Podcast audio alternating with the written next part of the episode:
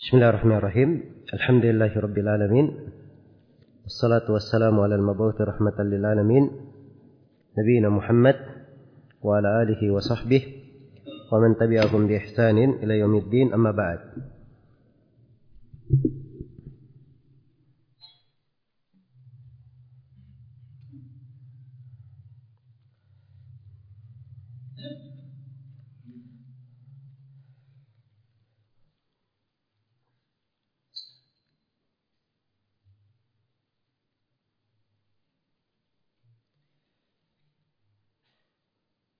Kemudian surah berikutnya adalah surah Al-Kafirun.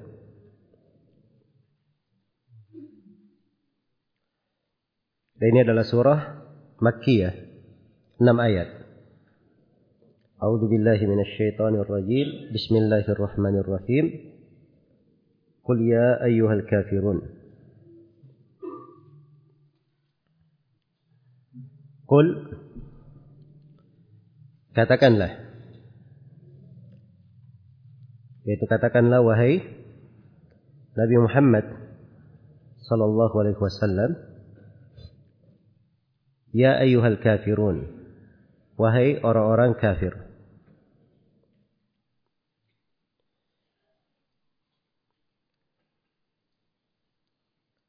Iya.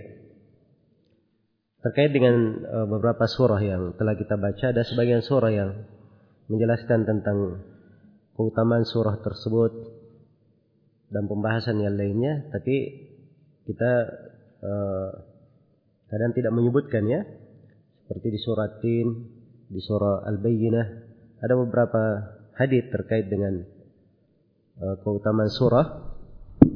Hanya saja di kesempatan ini kita lebih banyak fokus terkait dengan mana.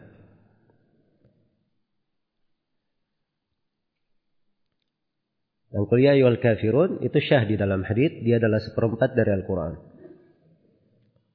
Kalau huwallahu ahad, sepertiga. Sebanding sepertiga.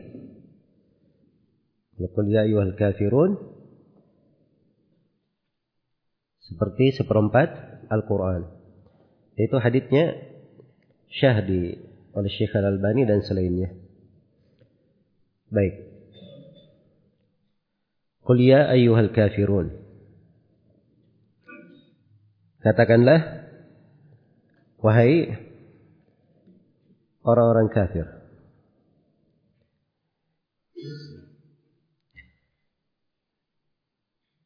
La a'budu ma ta'budun. Jadi kalau dikatakan katakanlah wahai orang-orang kafir, katakan, umumkan kepada mereka, tegaskan kepada mereka.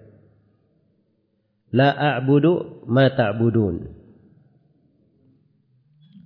Saya tidak menyembah apa yang kalian ibadahi. Saya tidak menyembah apa yang kalian ibadahi. Iya. Maksudnya saya berlepas diri dari apa yang kalian ibadahi dari selain Allah yang bahir maupun yang batin. Ibadah apa pun yang kalian kerjakan, saya tidak mengibadahi apa yang kalian ibadahi. Saya berlepas diri darinya.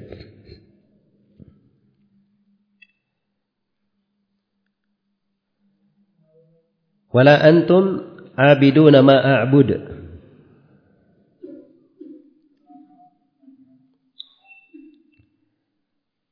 Dan antum juga tidak mengibadahi apa yang saya ibadahi. Ya, dan kalian tidak mengibadahi apa yang saya ibadahi. Bukan penyembah Allah yang saya ibadahi.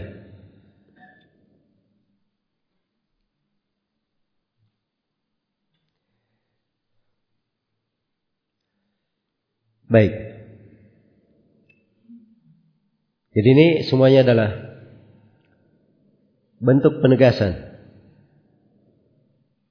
Wala antum abiduna ma a'bud karena kalian tidak ikhlas dalam ibadah kalian maka ibadah kalian kepada Allah yang disertai dengan kesyirikan itu, itu tidak dianggap ibadah. Tidak dianggap ibadah. Karena itu kalian tidak beribadah kepada Allah. Kalian tidak beribadah kepada Allah. Walaupun kaum musyrikin berkata beribadah kepada Allah, tapi tatkala ibadah mereka kepada Allah dicampur dengan kesyirikan, maka itu tidak dianggap ibadah.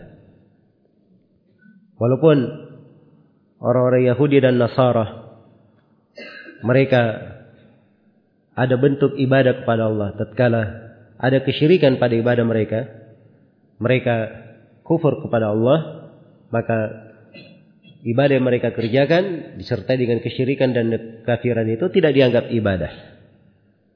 Wala antum abiduna ma a'bud. Wala ana abidum wala ana abid ma abattum. Iya. Dan ini penegasan kembali. Penegasan kembali terhadap apa yang sudah berlalu dari pernyataan berlepas diri. Iya. Diulangi bahwa saya tidak akan beribadah, tidak akan menyembah apa yang kalian sembah. Nah, wala antum abiduna ma a'bud. Iya. Dan kalian juga tidak beribadah kepada apa yang saya ibadahi. Tidak beribadah kepada Allah, kepada Rabb yang saya ibadahi. Ini diulangi kembali. Ditegaskan. Iya. Sebagian ulama ada yang berkata bahwa wala antum abiduna ma a'budu la la a'budu. Apa wala antum abiduna ma a'budu? Yang pertama itu pernyataan bahwa kalian di kondisi sekarang ini kalian tidak beribadah kepada Allah yang saya ibadahi. Dan yang kedua itu artinya di masa mendatang. Di masa mendatang juga kalian tidak akan beribadah terhadap apa yang saya ibadahi. Sebagian ahli tafsir ada yang memaknakan seperti itu. Iya. Dan sebagiannya menganggap itu adalah pengulangan untuk mentakkid untuk menguatkan. Kemudian di akhir dari surah lakum dinukum waliyadin.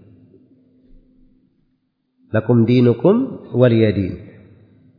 Nah, di sini pernyataan yang membedakan dua kelompok. Dua golongan. Iya. Untuk kalian agama kalian, untukku agama saya. agama kalian berbeda dengan agamaku. Sebagaimana agamaku bukan agama kalian. Dan ini semisal dengan firman Allah, "Qul kullun ya'malu ala syakilati." Katakanlah semuanya beramal di atas syakilahnya. Apa yang dia berada padanya. Iya. Antum bari'una mimma a'malu wa ana bari'un mimma ta'malun. Ta Kalian berlepas diri dari apa yang saya kerjakan dan saya juga berlepas diri dari apa yang kalian kerjakan. Iya.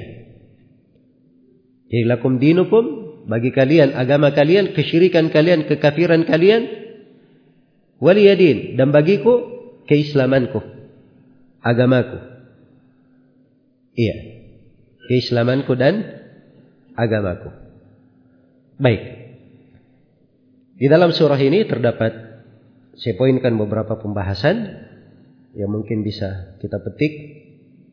Yang pertama kul katakan. Ini dari dalil-dalil di dalam Al-Qur'an yang menunjukkan bahwa Al-Qur'an itu adalah kalamullah.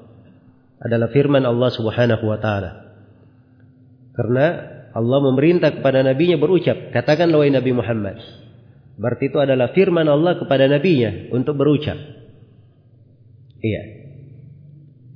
Dan ini menunjukkan bahwa Al-Quran adalah kalam Allah subhanahu wa ta'ala. Dan ini kaidah tetap ya pada ayat-ayat yang semisal dengan itu. Pada ayat-ayat yang semisal dengan ini menunjukkan bahwa Al-Quran adalah kalamullah dan kalimat-kalimat Allah itu bukanlah makhluk. Baik. Kemudian di dalam surah ini terdapat penegasan bahwa kekafiran itu satu agama. Karena dipanggil semuanya ya ayuhal kafirun. Yahudi, Nasara, Majusi, kaum musyrikin, apa saja agama semuanya dianggap sebagai apa? Kafirun. Iya. Dipanggil dengan satu panggilan. Al-kafirun. Itu kata para ulama al-kufru millatun wahidah. Kafiran satu agama.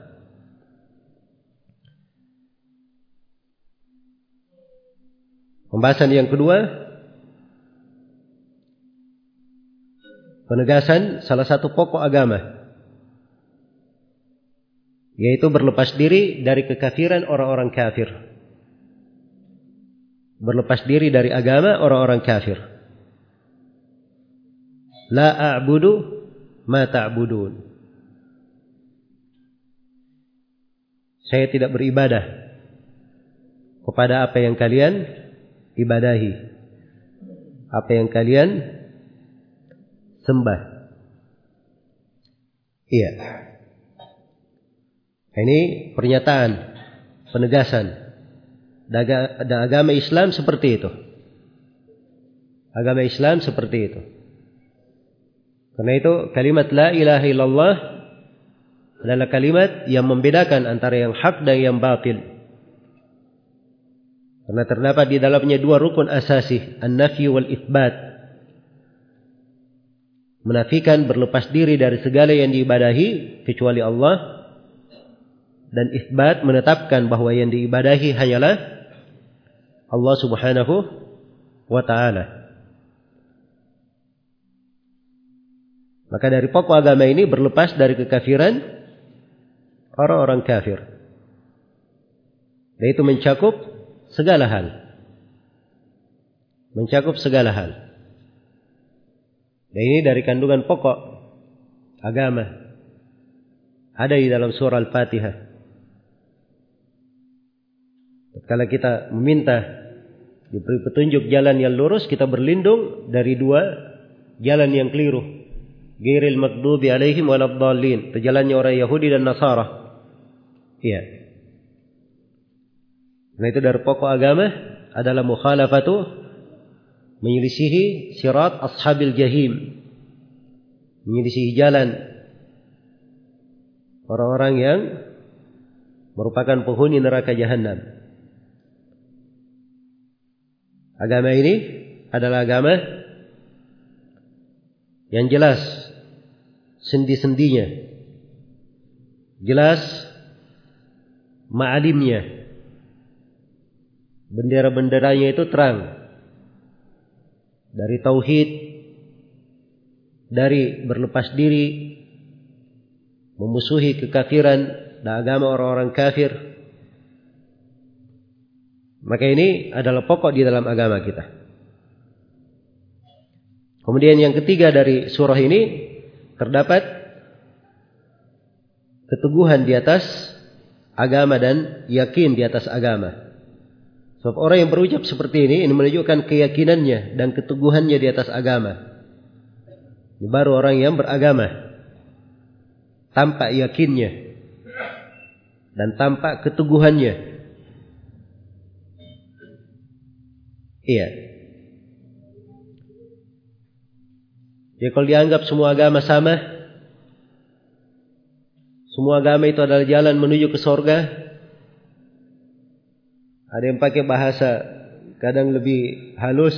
Semua agama itu mencari kebenaran. Maka ini kalimat-kalimat orang yang tidak memahami Islam. Iya. Karena sebagian orang mengherankan. Memakai kalimat seperti itu supaya dikatakan bahwa dia adalah seorang negarawan seorang yang bagus toleransinya, Hah? seorang yang menghargai kebinekaan dan keragaman.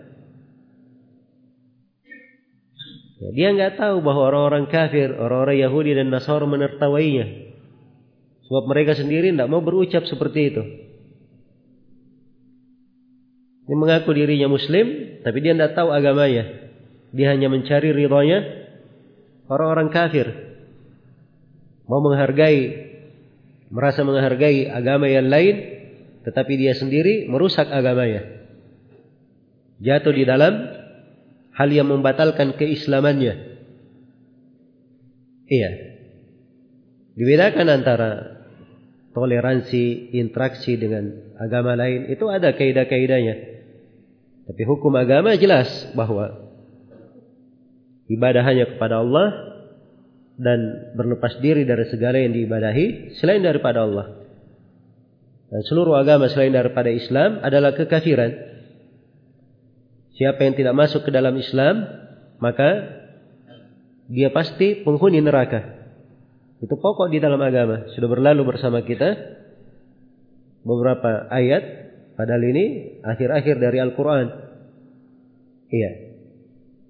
Adapun orang-orang kafir, mereka tinggal bersama kita dalam sebuah negara, pada hukum-hukum syariat tentang tidak boleh mengganggunya. Iya. Tidak boleh melanggar haknya.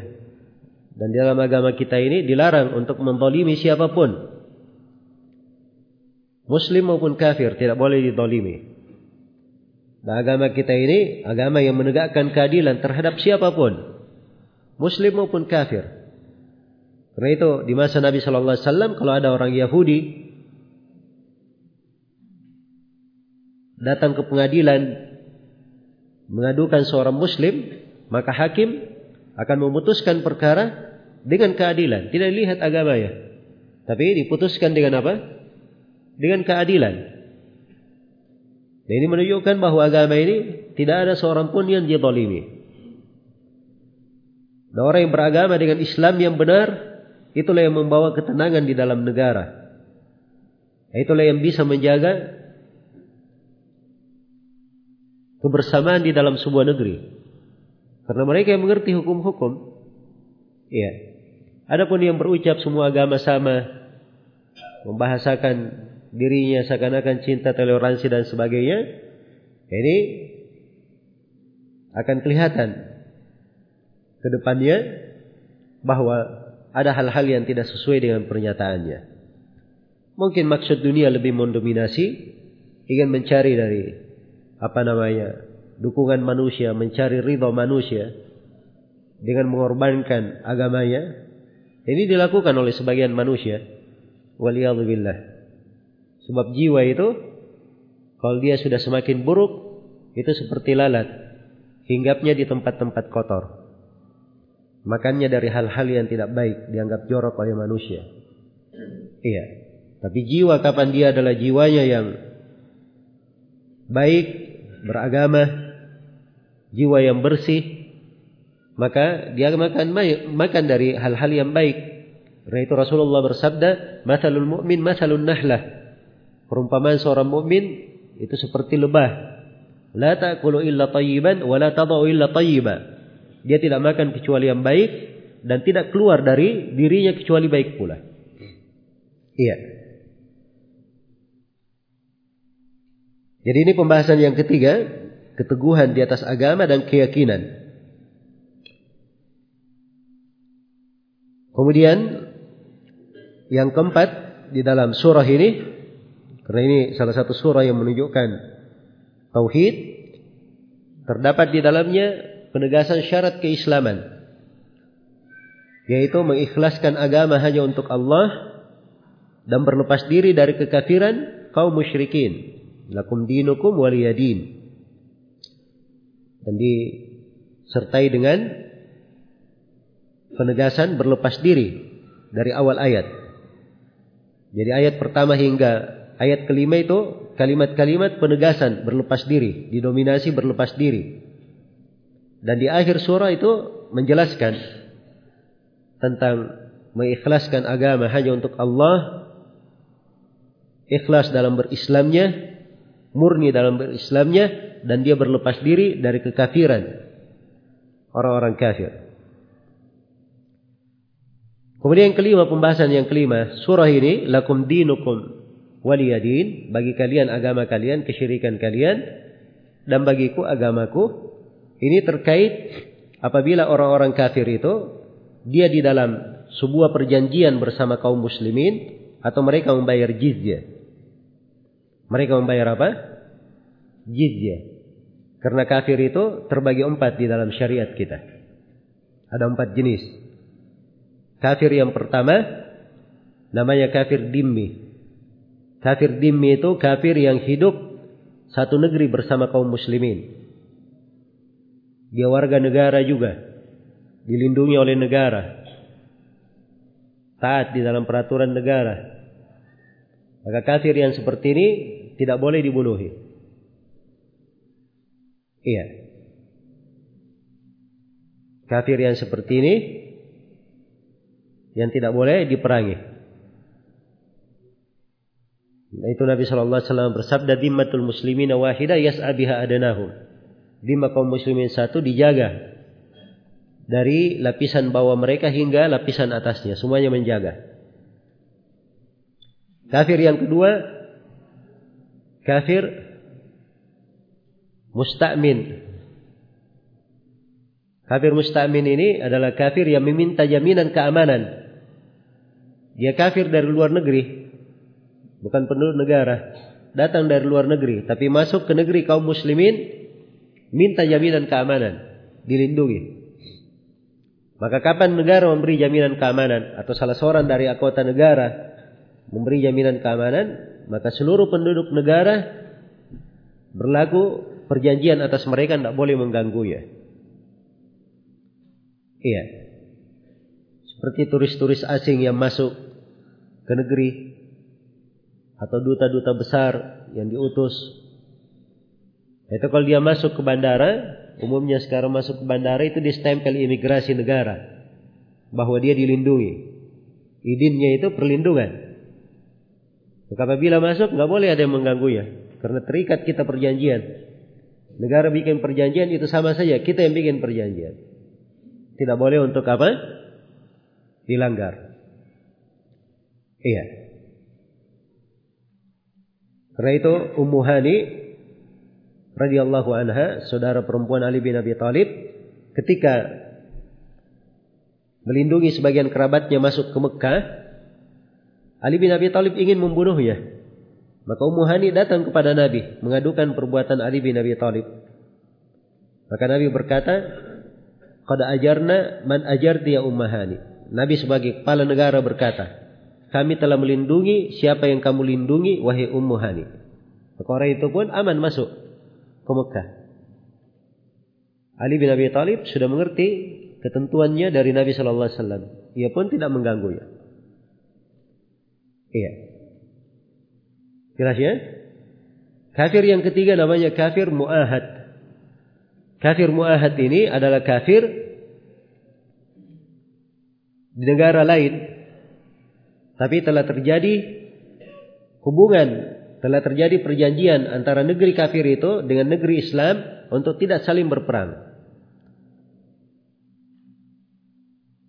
Untuk tidak saling berperang. Pada hubungan kerjasama. Seperti umumnya sekarang ini hubungan bilateral antara negara-negara. Iya. Itu muahad terhitungnya mereka. Ketika Nabi melakukan perjanjian Hudaybiyah, maka kafir Mekah berubah menjadi kafir muahad. Nabi sallallahu alaihi wasallam bersabda, "Man qatala muahadan lam yarah raihatal jannah." Siapa yang membunuh kafir muahad, dia tidak akan mencium baunya sorga. Tegas ya. Ini kalau orang-orang ekstrim mendengar hadis ini mungkin hadisnya langsung didoifkan. Ya. Padahal hadisnya di Sahih Al Bukhari dari Abdullah bin Amr bin As radhiyallahu anhuma. Mereka tidak tahu kemuliaan agama ini. Agama kita ini agama yang terhormat. Kalau sudah ada perjanjian, kita bukan orang-orang yang rendahan. gampang membatalkan perjanjian, melanggarnya. Iya. Karena itu orang-orang kafir Mekah itu tidak diperangi oleh Nabi selama masa perjanjian. Sampai mereka dahulu yang membatalkan perjanjian. Jadi ketika orang-orang kafir Mekah membatalkan perjanjian dengan ikut bersyirikat di perang Khandaq, sudah batal perjanjiannya. Mereka yang memulai. Tidak ada ceritanya umat Islam itu yang dididik oleh Nabi membatalkan perjanjian. Nah, ini tiga jenis kafir. Selain dari tiga jenis ini, namanya kafir harbi. Nah, itulah yang boleh diperangi, tidak ditinggalkan oleh pemerintah Muslim. Jadi ini ayat lakum dinukum waliyadin terkait pada tiga jenis kafir yang kita sebutkan tadi. Iya. Ada yang mengatakan bahwa ayat ini mansuh. Tapi itu pendapat yang tidak kuat. Pendapat yang tidak kuat. Jelas ya? Ini ayat hukumnya berlaku pada sebagian jenis kafir. Dan ini dari kedetailan beragama. Karena hukum-hukum dan ketentuan syariat itu tidak dilihat di satu sudut pendalilan saya. Tapi dilihat di berbagai sudut pendalilannya. Setelah dikumpulkan seluruh sudut pendalilan baru dibuat kesimpulan. Iya. Dan kesimpulan-kesimpulan itu harusnya berjalan di tengah para ulama. Jangan jangan bikin kesimpulan sendiri. Itu metode dan cara di dalam belajar. Baik. Pembahasan yang ke Baik, sudah lima pembahasan ya. Terkait dengan surah ini. Kita berpindah ke surah berikutnya yaitu surah An-Nasr. Ini surah Madaniyah. Ada tiga ayat di dalam Al-Quran itu surah yang paling sedikit ayatnya jumlah ayatnya ada berapa? Ada tiga. Iya, tidak ada di dalam Al-Quran surah yang ayatnya kurang daripada apa? daripada tiga. Baik.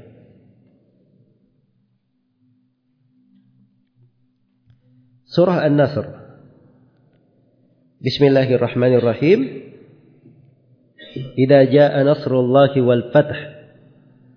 Apabila datang pertolongan Allah dan kemenangan. Iya. Ini surah Ada kaitannya dengan sebelumnya ya. Apa yang saya sudah uraikan di perjanjian Hudaybiyah. Jadi ketika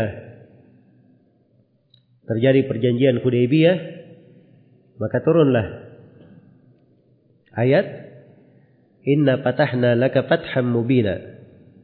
Kami telah membuka, memberikan kemenangan kepada engkau dengan kemenangan yang sangat jelas. Iya. Selama perjanjian itu kaum musyrikin ikut menjalankan perjanjian. Tapi ketika terjadi kejadian perang Khandaq, mereka ikut bersyirikat bersama kaum kufar mengepung kota Madinah. Sebut juga dengan Yomul Ahzab. Maka mereka membatalkan perjanjiannya. Dan kaum musyrikin di Mekah itu tahu konsekuensinya. Dan mereka sudah sangat takut akan hal itu karena mereka tahu bahwa umat Islam di Medina semakin kuat. Karena itulah mereka mengutus Muawiyah bin Abi Sufyan ke kota Medina mendatangi Rasulullah sallallahu alaihi wasallam berbicara tentang hal itu. Tapi Nabi tidak mau berbicara dengan Muawiyah. Iya. Datang kepada Abu Bakar sama. Umar. Uthman. Dia datangi anak-anaknya. Dia datangi sebagian dari istri Nabi. Dia datangi Ali bin Abi Thalib juga. Ali bin Abi Thalib yang menyarankan untuk nyasaran. Kalau kamu saran dari saya, kamu buka pintumu, siapa yang masuk ke rumahmu, mungkin saja dijamin oleh dimaafkan oleh Rasulullah sallallahu alaihi wasallam. Maka Nabi pun mendatangi kota Mekah diizinkan untuk menyerang kaum musyrikin. Dan itu terjadi di bulan Ramadan. Iya. Hanya beberapa saat di siang hari diizinkan untuk beliau. Setelah itu diharamkan hingga hari kiamat. Itulah kemenangan setelah takluknya Mekah. Nah, inilah yang disebut di dalam surah ini. Iya. Dan ini kejadiannya di tahun 8 Hijriah. Tahun 8 Hijriah. Ya tentunya ada kisahnya ya bagaimana ininya tapi agak panjang kalau diuraikan. Karena itu umumnya pembahasannya di pembahasan buku-buku tentang sirah. Iya. Di sini dikatakan idza jaa nasrullahi wal fath. Apabila datang pertolongan Allah wal fath dan kemenangan. Iya. Jadi pertolongan Allah dan kemenangan sudah jelas datang. Dan patah di sini yang dimaksud Fathu Mekah. Adapun ayat Inna patahna laka fatham mubina itu patah Hudaybiyah namanya di Hudaybiyah. Jelas ya? Beda kejadiannya. Di sini Fathu Mekah. Baik. Wara'aita an-nasa yadkhuluna fi dinillahi. Dan kau melihat manusia masuk ke dalam agama Allah berbondong-bondong dengan berbondong-bondong. Iya. Mereka masuk ke dalam agama secara berkelompok-kelompok. Ya, datang berbagai utusan sampai dikenal pada tahun 8 Hijriah itu dikenal sebagai Amul Wufud. Tahun berbagai utusan datang kepada Nabi Shallallahu Alaihi Wasallam. Rombongan-rombongan datang kepada Nabi. Luar biasa. Iya. Nah, ini suatu hal yang Sangat indah dipelajari dari sirah Nabi. Bayangkan, tadinya beliau hanya dibenarkan oleh istrinya. Kemudian ikut Warqa bin Naufal, Abu Bakar As-Siddiq, Ali bin Abi Talib. Iya. Beberapa orang ikut sedikit terus menjadi banyak semakin banyak berbagai kelemahan yang dihadapi oleh kaum muslimin di Mekah hingga para sahabat dua kali berhijrah ke Habasyah karena mereka tertindas di Mekah. Setelah itu berhijrah ke Madinah. Mulailah kaum muslimin semakin kuat. Iya. Kadang di dalam hidup ini sebagian perkara seperti itu ditempuh sedikit demi sedikit. Setahap demi setahap. Seorang menjalani sesuatu sesuai dengan kemampuannya. Apa yang dia bisa. Sambil dia bertakwa kepada Allah. Maksimal di dalam hal tersebut. Bersabar. Insya Allah Allah akan mudahkan. Jalannya akan banyak kebaikan yang dia lihat. Iya. Maka ketika sudah terjadi fatah itu luar biasa. Itu di antara hal yang dicatat dengan tinta emas di sejarah ketika Rasulullah Sallallahu Alaihi Wasallam berdiri di tengah penduduk Mekah sudah menaklukkan mereka. Rasulullah berkata kepada mereka, kira-kira apa yang kalian sangka saya akan lakukan pada kalian? berdiri di depan mereka seorang yang delapan tahun lalu mereka usir dari Mekah, mereka kejar. Ingin mereka bunuh. Dalam beberapa tahun mereka peragi. Berdiri di depan mereka berkata seperti itu. Ya, tapi mereka berkata memuji Ya, dengan hal yang baik sangkaannya bagus. Dan ini menunjukkan akhlak Rasulullah sallallahu alaihi wasallam. Di musuh pun dia di musuh pun musuh tetap tahu bahwa beliau adalah orang yang baik walaupun waktu itu memusuhi. Maka Nabi sallallahu alaihi wasallam bersabda, "Idhabu fa Pergilah kalian, kalian semua bebas. Itulah yang menyebabkan manusia masuk ke dalam Islam apa? Berbondong-bondong. Setelah Fathu Mekah tersiar berita tentang kemenangan Rasulullah sallallahu alaihi wasallam dan para sahabat. Iya. Maka masuklah dari kabilah Arab di berbagai tempat ke dalam Islam. Berbondong-bondong mereka datang ke kota Medina, utusan bergilir utusan mendatangi Rasulullah sallallahu alaihi wasallam di kota Medina untuk masuk Islam, berbaiat, ada yang datang untuk belajar dan sebagainya. Wara'aita an-nasa yadkhuluna fi dinillahi afwaja. Dan kau telah melihat manusia masuk ke dalam agama Allah berbondong-bondong. Fasabbih bihamdi rabbika wastaghfirhu. Maka bertasbihlah engkau dengan memuji Rabbmu dan beristighfarlah kepadanya. Innahu kana tawwaba. Sungguhnya dia selalu memberi taubat. Iya. Sungguhnya dia selalu memberi taubat. Jadi ketika kemenangan datang, orang-orang sudah mulai masuk Islam berbondong-bondong, maka ini nikmat yang sangat besar. Apa perintah Allah kepada nabinya? Diperintah untuk bertasbih, memuji Allah. Dan ini diterapkan oleh Nabi Shallallahu Alaihi Wasallam.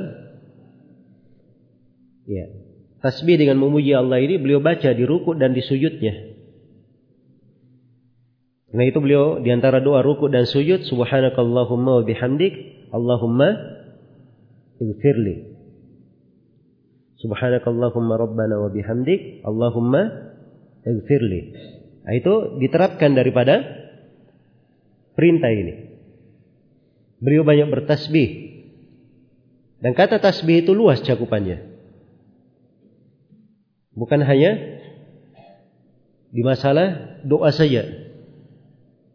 Tauhid sebenarnya tasbih. Wa subhanallah wa ma'ana minal musyrikin. Salat adalah tasbih. Iya. Berbagai ibadah disebut dengan tasbih.